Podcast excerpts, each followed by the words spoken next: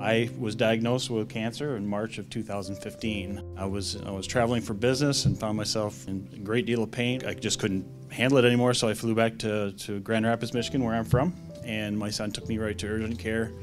And once I got to urgent care, they said you're going right to the hospital. And five hours later, I was on the table, and they're saying, "Guess what? You've you've got an abscess, you've got cancer, and unfortunately, it's metastasized to your liver, and it's also moved to your lungs as well." As you can imagine, um, your world turns upside down. I went right on to a chemotherapy treatment. My tumor was reduced. Uh, so it was a positive sign. We were thinking that was going really great, and, and then it, the metastases it came back. I was clear for a little while, and all of a sudden it came back again. And my physicians said, you know, we've, we've got to look for another alternative. Let's, let's look for some, some new hope.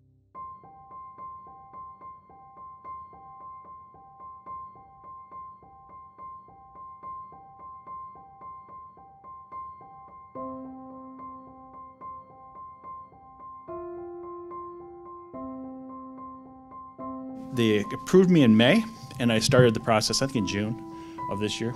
And I've responded incredibly well to it. In the last three scans, which I have every six weeks, they're showing that there is no metastases in anywhere in my body.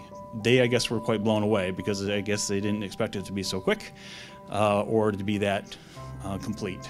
I wish I could come to see the, the people that spend day after day working over the bench, looking over a microscope, everyone that have been so committed and so driven because they want to make a difference in people's lives. And what I wanted to do today was share with you and say, it has, and I'm proof of that. I can't thank you enough. And, I, and I'm so honored, again, to be with all of you today and um, to share this with you.